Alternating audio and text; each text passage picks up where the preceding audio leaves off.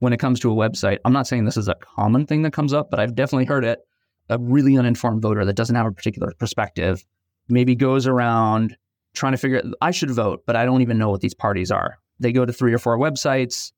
Wow, like one of these websites looks good. The other three look like Garbaggio, and I don't know anything, so I'll just vote for the person who at least looks like they know how to put together a website.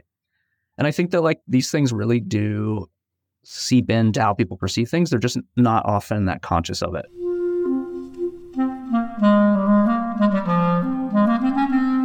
Hello, this is the Great Battlefield Podcast. I'm Nathaniel G. Pearlman. A great political battle is being fought right now between progressives and the forces of reaction on the other side. This show is about the political entrepreneurs and other progressive leaders who are finding new or improved ways to fight. My guest today, Robert Arnow, is founder of Designed to Run, a political campaign and advocacy organization website builder. Robert has turned a custom campaign website practice into a product company with a growing client base. And he's really gone his own way doing that. If you're interested in progressive political entrepreneurship or campaign websites and how they fit into our ecosystem, you should listen. So, after a quick word from my sponsor, my interview with Robert from Design to Run.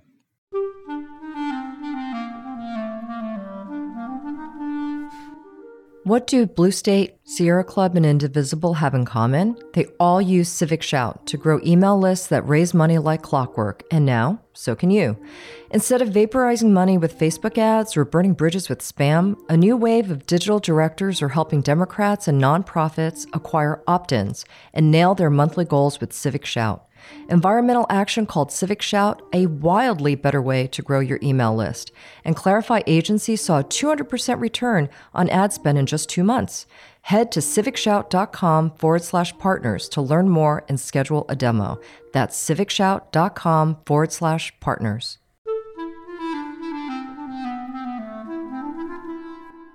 Robert, would you mind introducing yourself and giving me a quick biography? Sure. My name is Robert Arnow. I am the owner and founder of Run, which is a political campaign website builder. And before that, I was and still am to some extent doing a lot of contract design work for Democratic and progressive campaigns for quite a while. And previous to that, I lived a split life as a graphic designer and illustrator doing freelance work for things I didn't care about and doing a lot of political activism unpaid on the side. Where'd you grow up? I grew up in Brooklyn, New York, actually. Quite a rough spot. Really? Yeah. Tell me about it. Well, my parents were radical communists, wanted to uh, overthrow the United States government and replace it with a, a communist dictatorship, which is not my politics. That was the environment I grew up in. And they were also like quite commendably into like healing the racial divisions in the country. So I grew up in an all black neighborhood in Brooklyn, very deliberately on their part. And how did that shape you? You know, I think that, well, especially their viewpoint on the world, like I definitely, yeah, see the world with a certain lens of conflict, right? Obviously, I think as like everyone sees that in a different way, but like really perceiving the idea that there is oppression in the world and that's something that's important to fight back against. There's something that seems hard for me to reconcile between the way you've described them and what I'm guessing their goals were. What were their models for countries that were doing it right? Yeah, I think it, honestly, it was probably mostly a function of like fake news. Like they didn't understand what was happening in some of these communist dictatorships.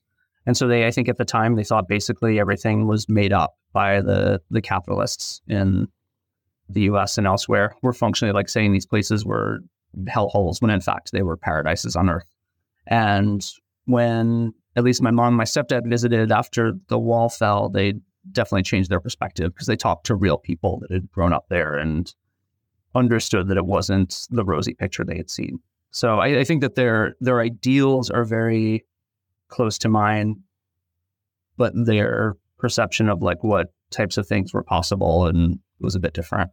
Did you like have to extricate yourself from that or did you never adopt their viewpoint or was it not a big deal to you? Yeah, that's a good question. I don't think I was a super political at that time. And yeah, I think I sort of naturally drifted into being much more a social democrat, which is kind of where I still stand today. Did you go to college? What's your education look like? Yeah, I went to Parsons School of Design. So, yeah, I studied illustration and I became a freelance illustrator directly out of school. An agent saw my senior show and yeah, that was that was kind of how my career started. I never ended up really getting a full-time job working for anyone else. Parsons, very well-known school in the design space. Was it a good time for you? Did you learn a lot? Yeah, I mean, it's an incredible education. There were like working illustrators teaching us there. So it was not about as good as you can imagine. I got lucky and my stepmother worked for the new school. So I got free tuition and that's what made it possible. So I do understand that not everyone has access to those types of opportunities. To be honest, like growing up in New York, it was a tough environment and I still felt that way during college. So I wasn't like blissed out, but it was definitely like from a career perspective, an amazing place to be. When you came out and started working in the field, you s- indicated that maybe a lot of your first clients weren't the passion type of clients that maybe you're working for now. Tell me about that phase of life. Yeah, I mean, I was pretty excited about it at the time. You can imagine. I was like 21 years old. An agent found me. I was doing freelance illustration work for a lot of big advertising campaigns. And yeah, it was amazing. I also just kind of had worked hard my whole life. I'd been, you know, just grinding in school and kind of put a lot of pressure on myself to do that. And so finally, I kind of, through that hard work, was now in a place where I could kind of relax and work 25 hours a week and have these dream jobs. So yeah, it was it was great. I'm definitely not complaining. It opened up a lot of space though. I had a lot of time, so that's how I ended up getting. You know, I went down to there was a Green Party guy running for city council in my neighborhood, and I was into the Green Party. I went down to their office, ended up doing a little bit of design work for them, and didn't know anything about what was going on. But it turned out that like basically all these like neighborhood activists in San Francisco were organizing on a citywide level to kind of sweep out all the corporatists from the city council and put a bunch of progressives in. And I went to the victory party not knowing any of this, and it pretty much all came to pass. And so it was this incredible moment watching the the football game at the end of the movie. Just that kind of uplifting feeling, and it really hooked me.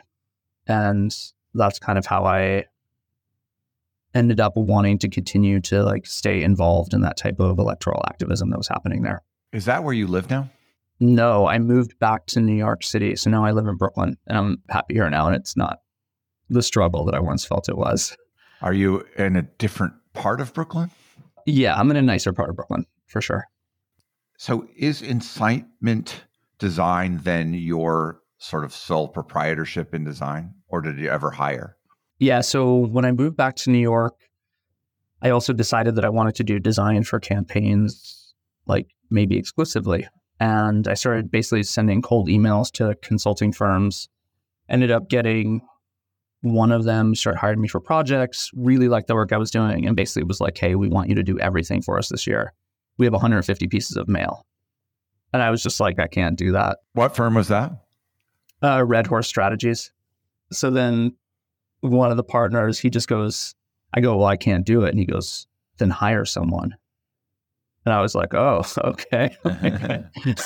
I guess I guess I could. So yeah, no, pretty much from that point, I usually had like one full time designer working for me. That was pretty much what I was doing until we spun off uh, Run.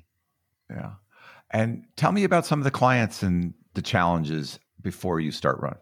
Yeah, good question. I mean, I've done so many things. It's hard to like pinpoint anyone. I mean, I designed Gavin Newsom's logo on his website, so that was obviously exciting. And my politics are very progressive, and I wasn't sure at the time how I saw that situation, but I've actually been pleased to kind of see his career play out. He's become very articulate about democracy. Yeah, I'm kind of feel good about having been part of that. But yeah, I mean, I worked on a, so many different campaigns. It's like hard to even trace it back. A lot of electoral politics, some issue based stuff. What were they typically using for content management systems? Or what was your choice? For websites? Yeah. Yeah. So for website, here's the thing: is I always have done it a little bit different than everyone else because I've always been a design snob, and so I was always designing and building websites from scratch. So almost everyone else uses templates or starts with something that edits it. I was like designing things in Adobe Illustrator and then building them exactly the way it looked in my design program into HTML CSS. Because of that, I also wanted like the CMS to be really flexible and easy to plug in because I'm I personally am not a software engineer. Like I know the visual side of code really well, but I don't know anything else.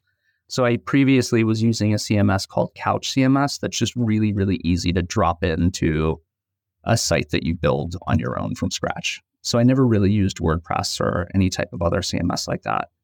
So there's the design side of a website, which is important, but there's also the functionality side of a website. So, how did you think about the types of tools and the way that that website integrated with so other software that the campaign might need? It's a lot of effort to be able to build those integrations in an automated, serious way. And so, for the most part, when I was designing custom websites, those things were not viable, right? They weren't financially viable to do things like that. So I was mostly operating on kind of the front visual end of things. And then if someone wanted to donate, they, there's just a link out to ActBlue. If someone wanted to use NGP, we'll say for Gavin Newsom's site, we took NGP's forms, embedded them in the site, and then like painstakingly restyled them to match the the site itself. But you know, for the most part, people weren't willing to pay for that sort of thing, and so mostly we were just kind of for forums, it was like emailing to people or doing something rather simple, like going into MailChimp. Completely different than the way we have Run set up now because the fact that we're operating at scale allows us to build things that wouldn't be financially viable for a particular site. So it sounds like coming from the design side shaped a lot of how you thought about what was needed by a campaign. Yeah, I think that that's probably something that's really different and unique about me, like both as a political person and as like a tech founder, is that my my deep interest lies in design. Why do you think the design of a site and the logo and things like that matter to a campaign? Yeah, that's a good question. And a question that people don't often know the answer to. But I think that big business knows the answer to it. And it's because design has a profound psychological effect on how people perceive things. And it's often unconscious. So you can look at a certain set of colors or certain fonts, and you're going to come away with an impression of the voice behind it. So if you look at something that looks laid out poorly, the colors clash, it's in Times New Roman and Comic Sans, you're going to instinctively feel like this isn't serious. This person doesn't know what they're doing you know, in in design school, like one of the the exercises they gave us is they would kind of like functionally you could imagine like you describe someone's voice. I could say it's a authoritative person who you have great confidence in and has a long pedigree in their career. And like when you look at a font, it often has a personality that could match that or could match something else. And so if you choose the wrong branding, it's as if you're putting like a personality and a voice behind the things that are being said. I guess is how I could put it. I guess I buy that to some degree. And I certainly have found design in many walks of life to be compelling and definitely shape an impression. I also think it goes the other way to some degree, which is maybe if you're Gavin Newsom and you have built a brand and you have your hair in a certain way, then what you bring affects the perception of the design of the website or of your campaign. Something comes from you in the other direction. If you're Obama and they design almost any logo might have been cool for Obama because of what he brought to it. Do you buy that?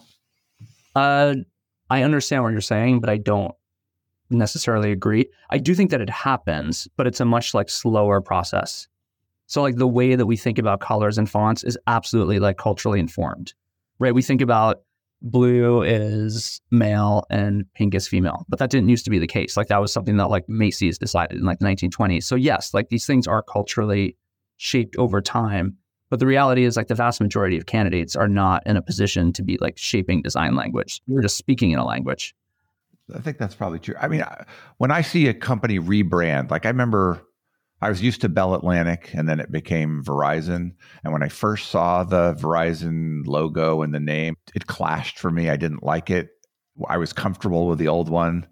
And then over time, I got used to it. I mean, I think that just happens. Yeah, I think that there's a certain degree of like taste that's involved. And that's what you're talking about is like, do I like this thing exactly? Do I like that thing exactly? Like, yeah, I think within a certain margin, it probably doesn't matter that much, right? Like, it looks pretty good it gives an impression that's close enough to what you need. Cool. Like you're good to go.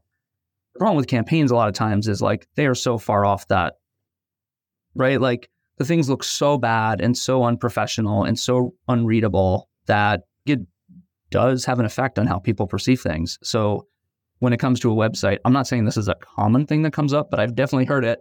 A really uninformed voter that doesn't have a particular perspective maybe goes around trying to figure I should vote, but I don't even know what these parties are. They go to three or four websites.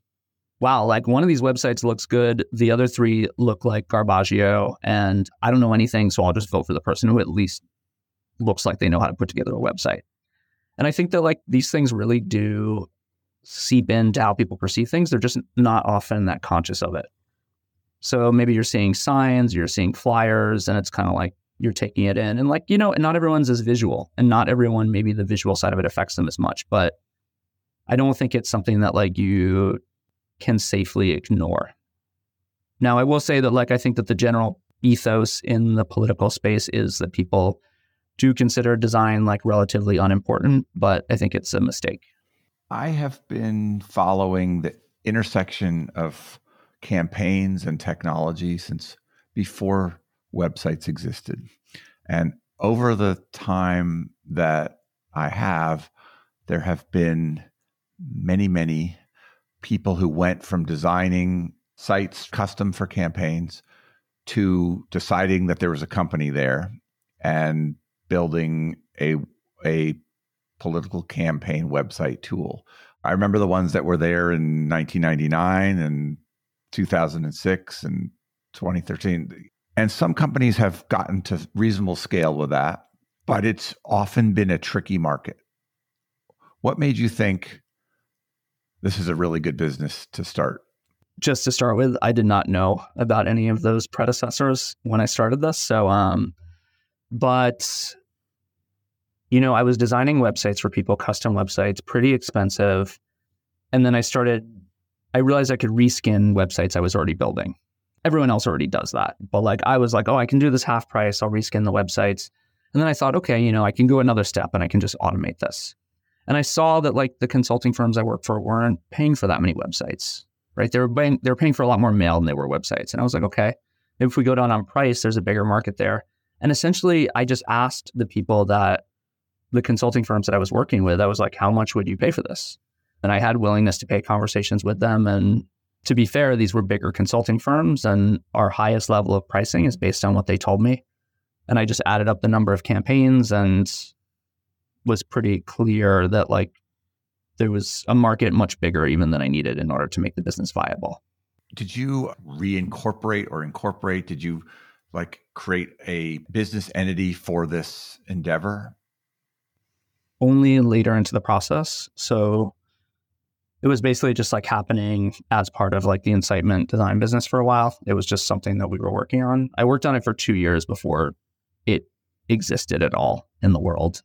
Yeah. And then once it existed, a few months after that, we like did all the paperwork and made it a proper separate entity. So now they exist as two different legal entities.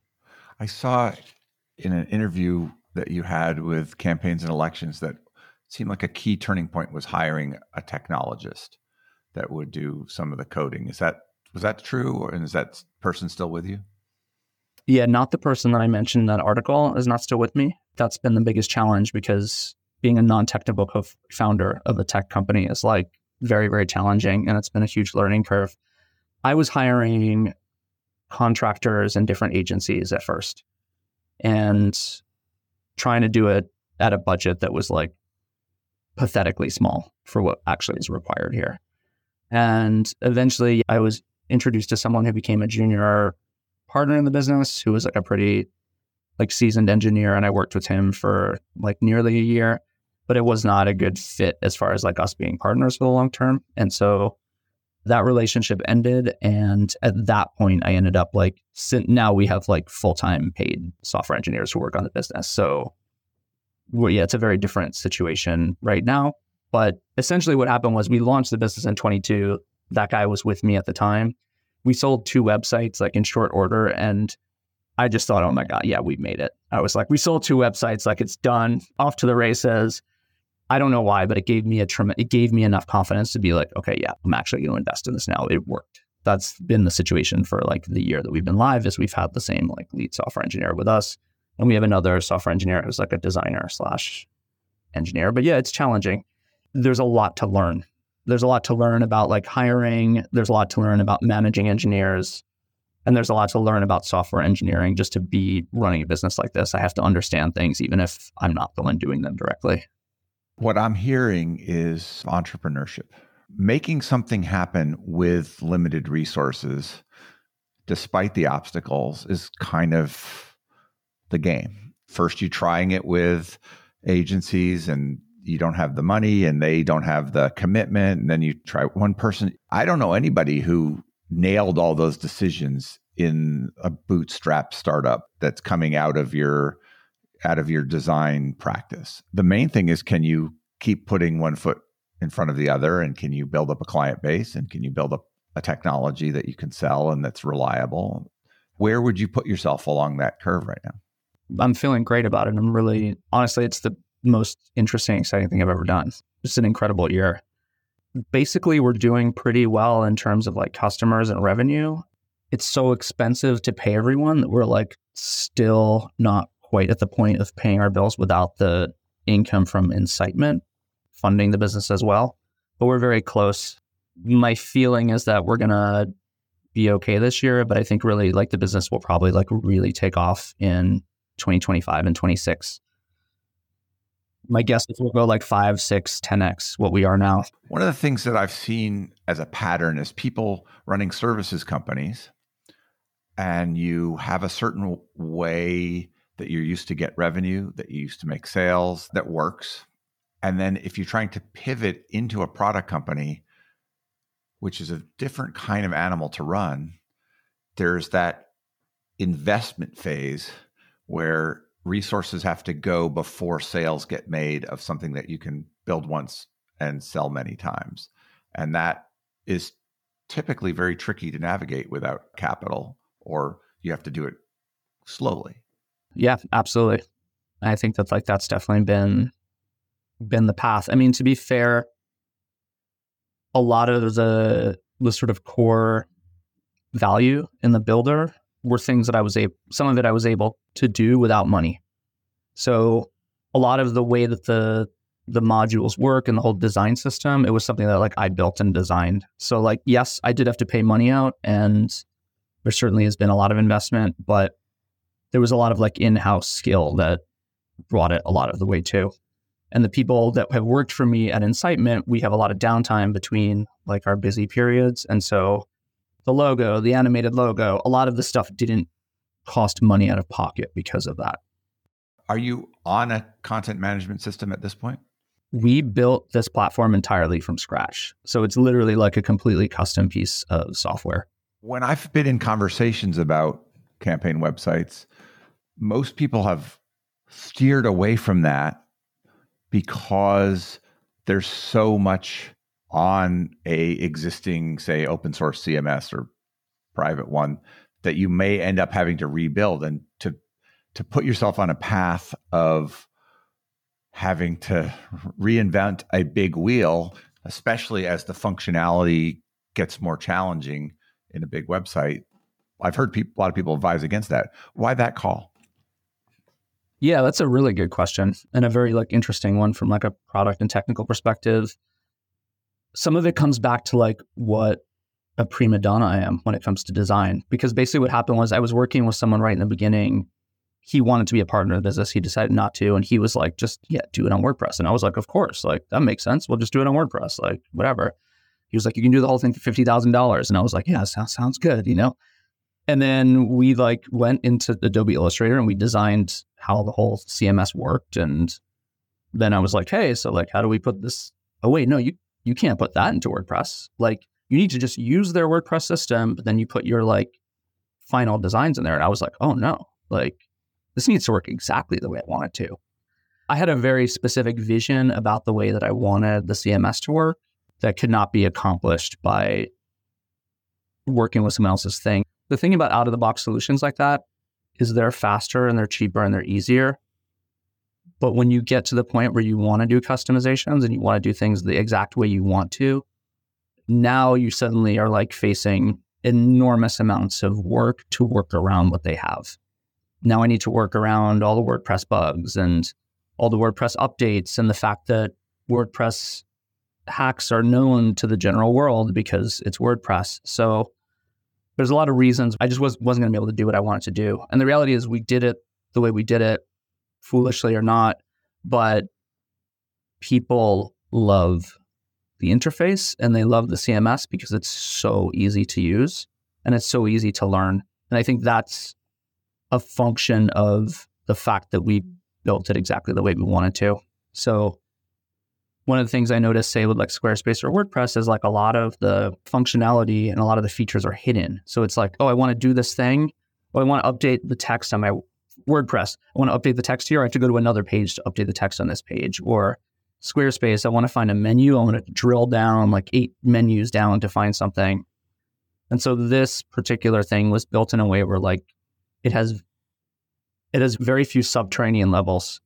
So like it's very easy to find everything. It's very quick and I don't think that would have been doable. The other thing is that like as we go, we want to do even more sophisticated things, right? So we want to do things like building in sophisticated event analytics. So you could plug in such that say you're running a statewide campaign and you want to do remarketing events to say you're like, hey, we want everyone who comes to our issue page on abortion rights or comes to our education page within the month leading up to the election, we're going to assume that person's like an undecided voter who is interested in education. And now we can remarket to that person. And it's like once you start to get into this type of depth of technology, having to like build that on top of a existing beast, I think then you're now stuck.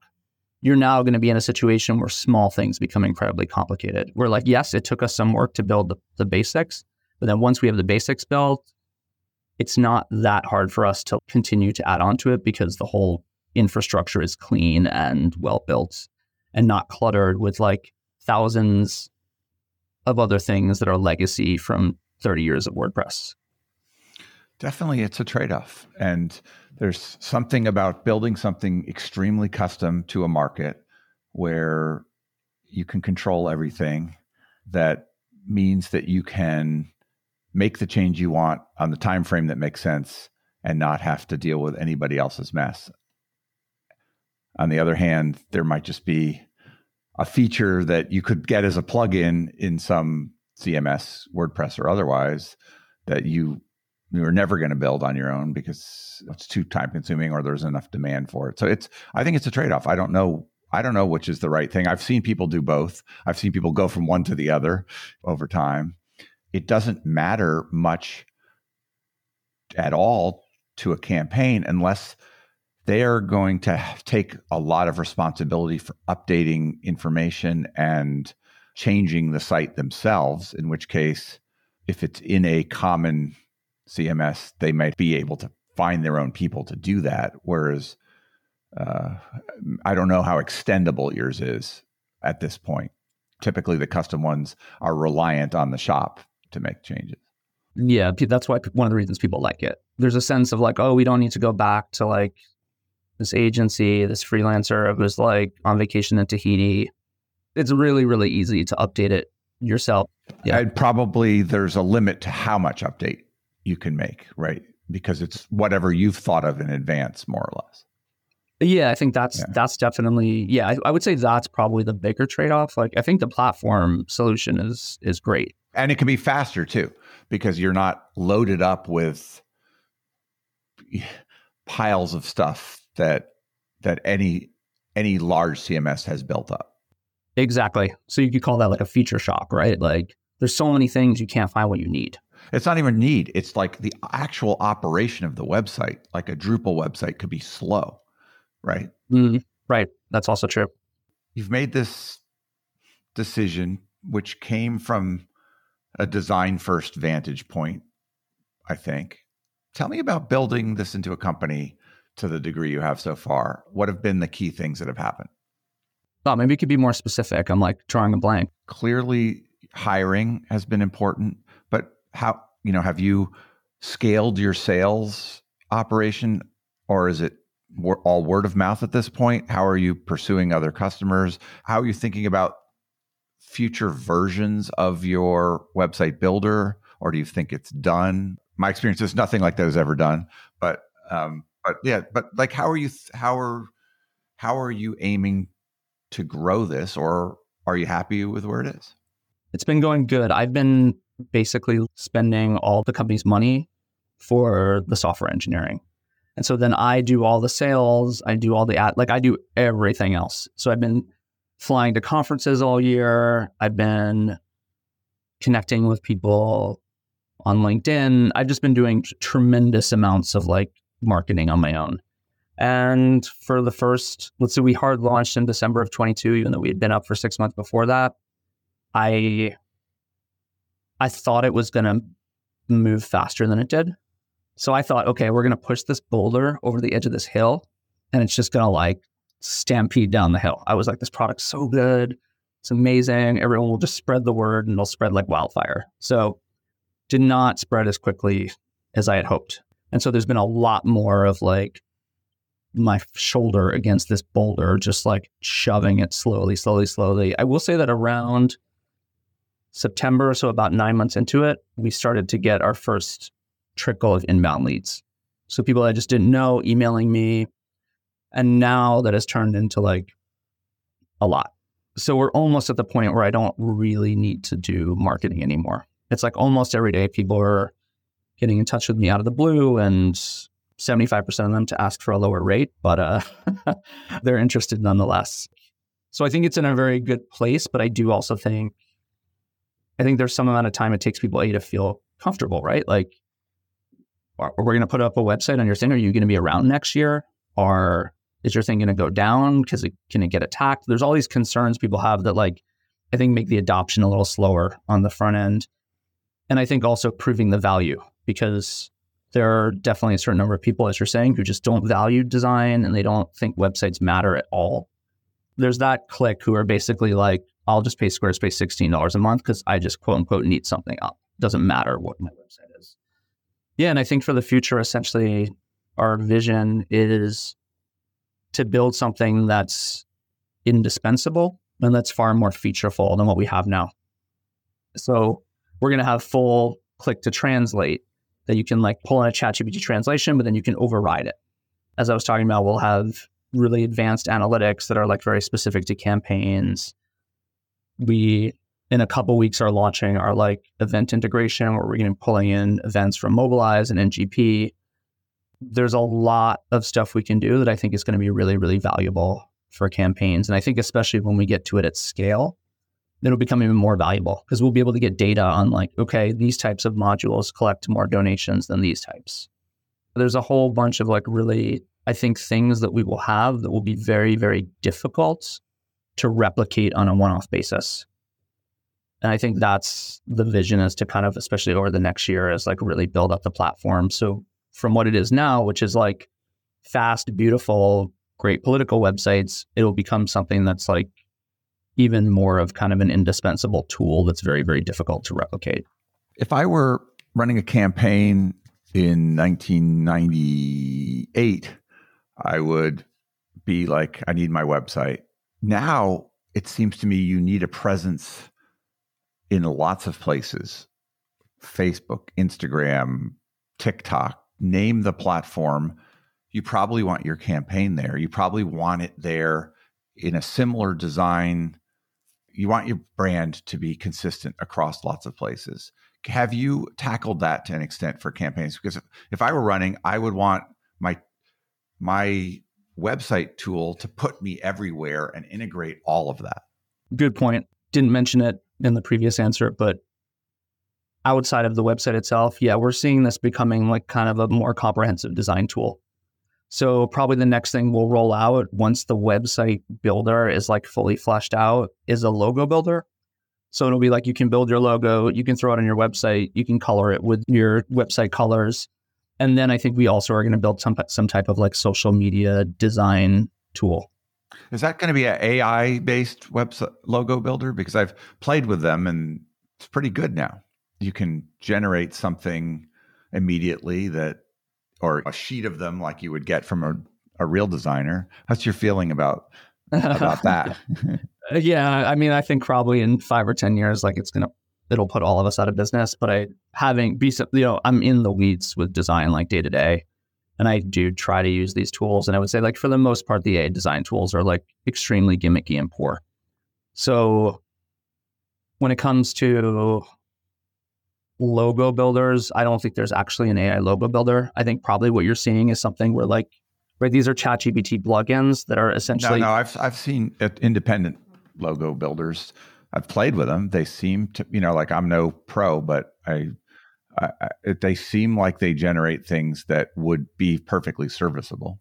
Yeah, so I can probably explain. I haven't seen the particular one you're talking about, so I could be wrong, but I'll, I'll tell you how I think they're probably working, because I understand pretty well how these things work.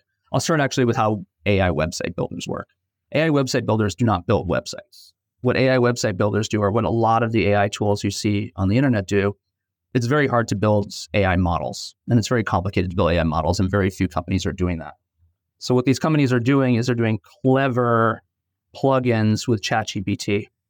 And so, what that means would say, like, when Wix or someone is like, oh, we have our AI website builder, what are they doing? They have their Wix builder. And what they do is they send a request to ChatGPT and they go, ChatGPT, here's like a description of, of this website. Give me a list of pages on that website. Cool. ChatGPT can do that. Okay, ChatGPT, thanks for that list of pages. Now, for page one, take a look at all the, the, the modules that we have on Wix. Module one does this. I'm describing in words to you. Module two does this. I'm describing it in words to you. Pick from the 100 modules I've just described and lay them all out on this page for me. Give me a list of them that I should put on the page. Thank you. Cool. Now fill in the text on module one. So they're not actually designing a website. What they're doing is they're taking a bunch of pre existing things that people have built and they're just organizing them in a certain order. And I'm fairly certain that's how the, the AI logo builder is working. What's happening is a human went in and they decided on like 100 or 200 stock icons and they have a bunch of fonts that they use. And then basically they feed that to their to to some like chatbot, which is probably ChatGPT, and they go, ChatGPT, here's a list of the 200 icons we have, and here's a description of those icons, and here's the types of things someone might use those icons for. Now, here's someone putting in a prompt. Can you pick an icon for them? Thank you. And they throw an icon on the page. And it's already so human has decided how those things are going to be laid out. And so, in that sense, yes, we may have an AI based tool, but it's not AI designing a logo. It's AI like used to select from a bunch of options that a human has laid out. I'm not saying that someone's not going to be able to come up with an AI logo builder, but like I've played with a lot of AI image generation tools, and as far as I've seen, there's nothing that can like design iconography actually at all. So it's very poor at iconography and text. It's very good now at like designing illustrative types of images which, by the way, very rarely match what you say. Those tools are very difficult to use because when you put in a prompt, it gives you something, but what it's doing is just matching keywords. So if you do like, I tried to do a, a cat, cat with wings flying out a window. What the AI tool is doing is it's randomly generating static noise and then trying to like recognize the keywords. Do I see a cat? Do I see wings? And do I see a window? but it's not understanding how those things fit together in a comprehensive way. And so I think we are a few years off from these tools being at that level where you just put in these keywords and it like spins up a brilliant logo for you. Now, if you want to kind of randomly select from a bunch of like things where it's just mixing and matching like different fonts and I- pre-existing icons, yes, you can do that. Seems like there's always some sensitivity right now among skillful practitioners and the machines, but you're probably right.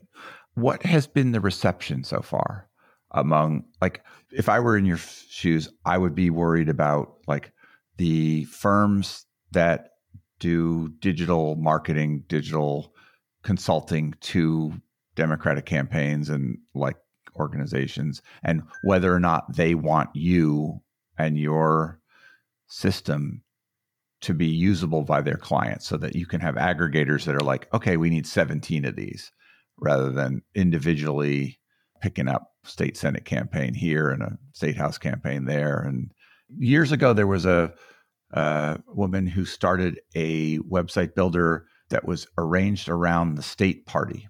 And it was like, we're going to build the state party site and we're going to give them the technology to build any website for any campaign under their umbrella. And that seemed like a clever idea. And they went for a while and, and, and didn't last. And I don't know the story there. But how do you think about scaling this so that you can land a lot of them at once or serve the party, serve the ecosystem?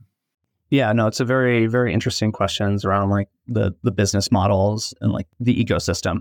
And we're having different experiences depending. So we do have consulting firms using it and some of them love it. I would say the firms that love it are doing one of a couple of things. Some of those firms make money on other things and they don't consider m- websites to be like a profit center. And so for them, what it does is it lets them land the project. They can offer this client a beautiful website. They can show the next client a beautiful website they designed for someone else. And they make all their money on marking up advertising, right? So those firms are down. They're fully into it. It just takes a huge hassle off of them and they love it. Then you have other firms that see websites as a profit center. And so some of them like it, depending. Will you let them use your tech and resell it or do you or how does that work? We have an ability for them to pay $500 to remove our footer link from the websites to white label it essentially. It's a lightweight label because yeah. they can't the you can't white label the the back end. So the CMS itself is not white labelable right now. And but yeah, you can kind of hide it from your client basically if they're not the ones updating the site. And so we've definitely had a certain number of people who have gotten sites for big campaigns who then pay for the white labeling. So they're paying us then $2,000 for the startup fee, $500 for the the footer removal, and then whatever the monthly fee. I don't know actually how much they charge the clients, but I would guess it's like considerably more than that. And so for them, that's a great situation if they can make that work. Then there are maybe the place where we get the most resistance, I would say, are like small consultants. Small consultants, I think, often do probably have a hard time making ends meet for very legitimate reasons. Their clients are very price sensitive. It's very difficult to survive in that environment a lot of their models, they need they want to mark up everything. Every last thing that, that comes through them, they want to mark it up. And so for them, I think sometimes what they're doing right is right now they go, okay, I'm gonna spin up a Squarespace site. I'm gonna pay someone or have someone in-house like do the design on that. We'll spend almost nothing on it and then we'll charge the client like a couple thousand bucks. And so they can make a good amount of money and they basically look at us and they go, well, we don't want to give you anything they're like, we really want to use your product because it's making our lives much easier and it's much better than the alternatives, but you're cutting too much into our margin.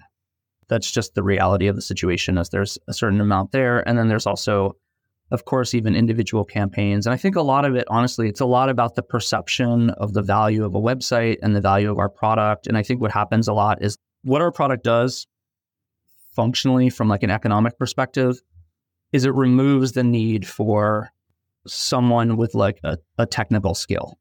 You no longer need someone who like either knows HTML, CSS to build something fancy, and you don't need someone who like knows WordPress or Wix, which also have their own like technical challenges. And so you've eliminated that $2,000 cost to pay a freelancer to build a Squarespace site. But they don't think about it that way. They just go, well, Squarespace costs $16 a month and you cost this much upfront plus $50 a month. And you're both website builders. They're not fully grasping that like we're a website builder, but we've also like eliminated a lot of the technical skill required to do the thing. Yeah. I mean, all of the what I would call templated website builders that have been around have shortcut the building of a website by a lot and made it so that you could turn it on very quickly and you're not paying for customization. So your custom work and and what you would do yourself for a governor's candidate in California would typically drive you up market to to people with budgets to afford you. And a templated solution would typically drive you down market to do things cheap for people who don't need the customization. And I think you're trying to say, like, we can do the custom quality at a lower price and find our way between them. Does that make sense? Yeah, I think that that's probably right. Is we're kind of operating in the middle of the market in that way. And to some extent, we are taking a lot more of the high end market than the low end market. So I think, like, again, the price sensitivity, people are going, okay, this is almost as good as paying for something custom, if not better in some circumstances, and it's a lot cheaper. So for them, it's a no brainer. So adjacent to this is the political campaign software market, which I'm familiar with back in the day.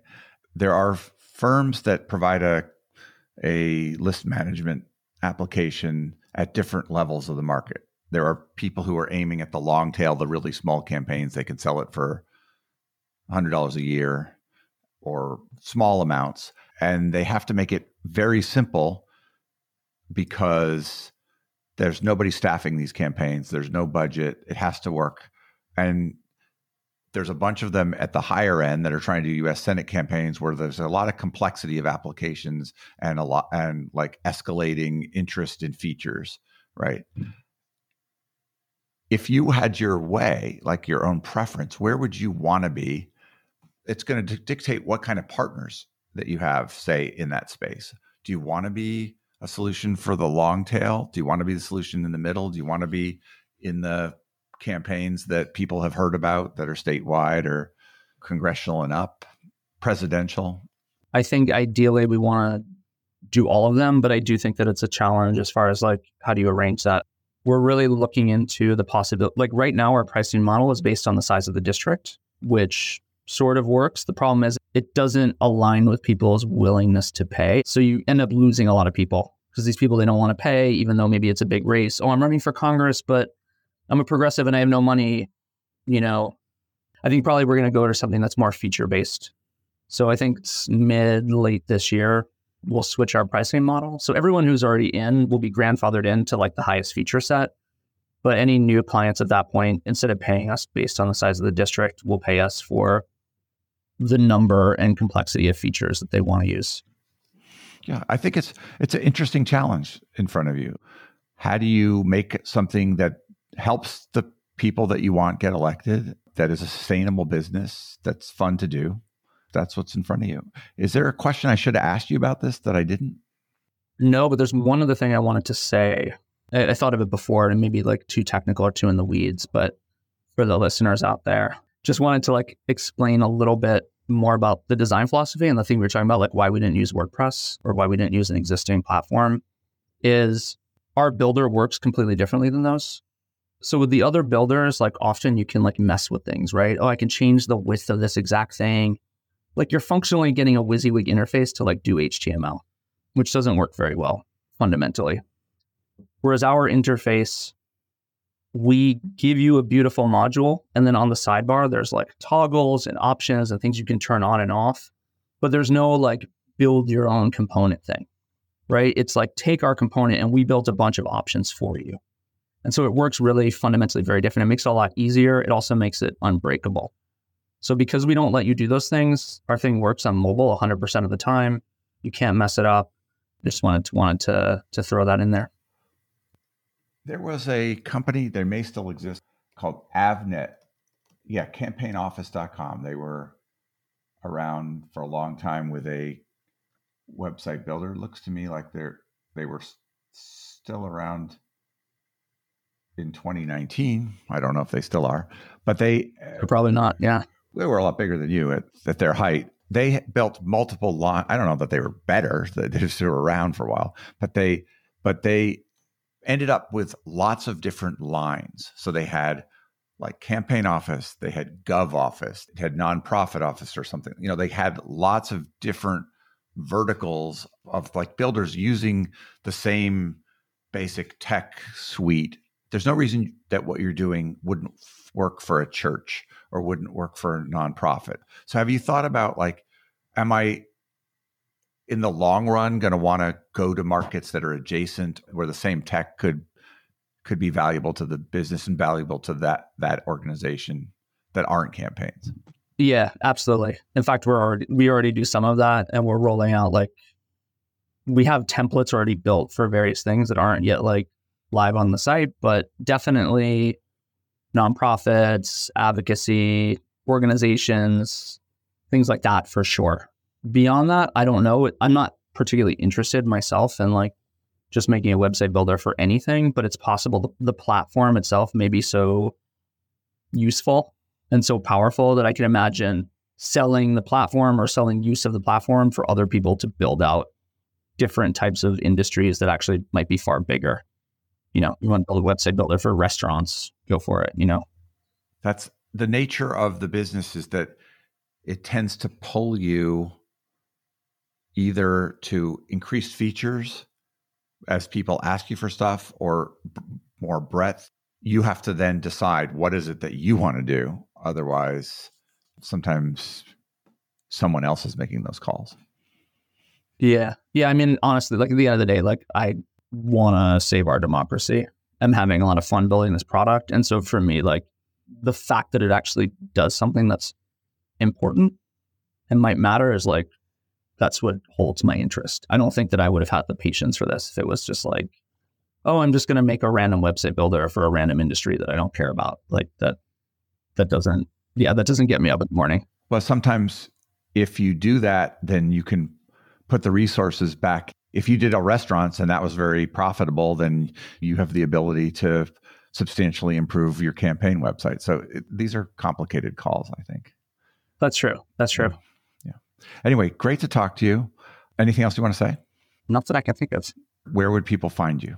So the product is called Run, although a lot of people know us as designed to run because our URL is designed to run.com. Feel free to call us both. That's a TO. And yeah, we have a ton of big campaigns on there right now. We just onboarded our first California statewide, and we have a bunch. You should say you should say some of these names because that will matter to political people well, I can't say all of them because some of them are white labeled, but Bob Ferguson is running for Washington governor on the platform. And where, where are you located? I'm in DC. DC. Okay. I've heard Janeese Lewis George is well known in DC. She's on the platform. She's one of the city council people.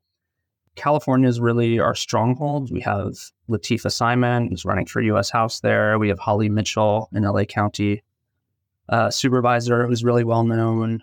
And yeah, we have a bunch of statewides in Pennsylvania. We've sold like 120 websites so far. So, well, congrats on that. That is uh, making a dent. I wish you the best of luck. Thanks so much. Okay. Really appreciate it.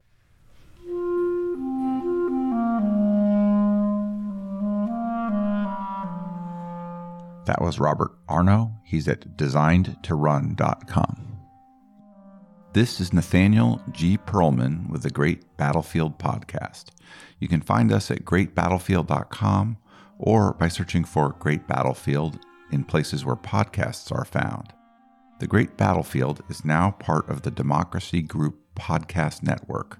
Visit democracygroup.org to learn more about other podcasts that cover democracy and civic engagement. You can also help me by leaving comments and good ratings on Apple Podcasts or elsewhere, and by sending me suggestions for great guests to nperlman at gmail.com.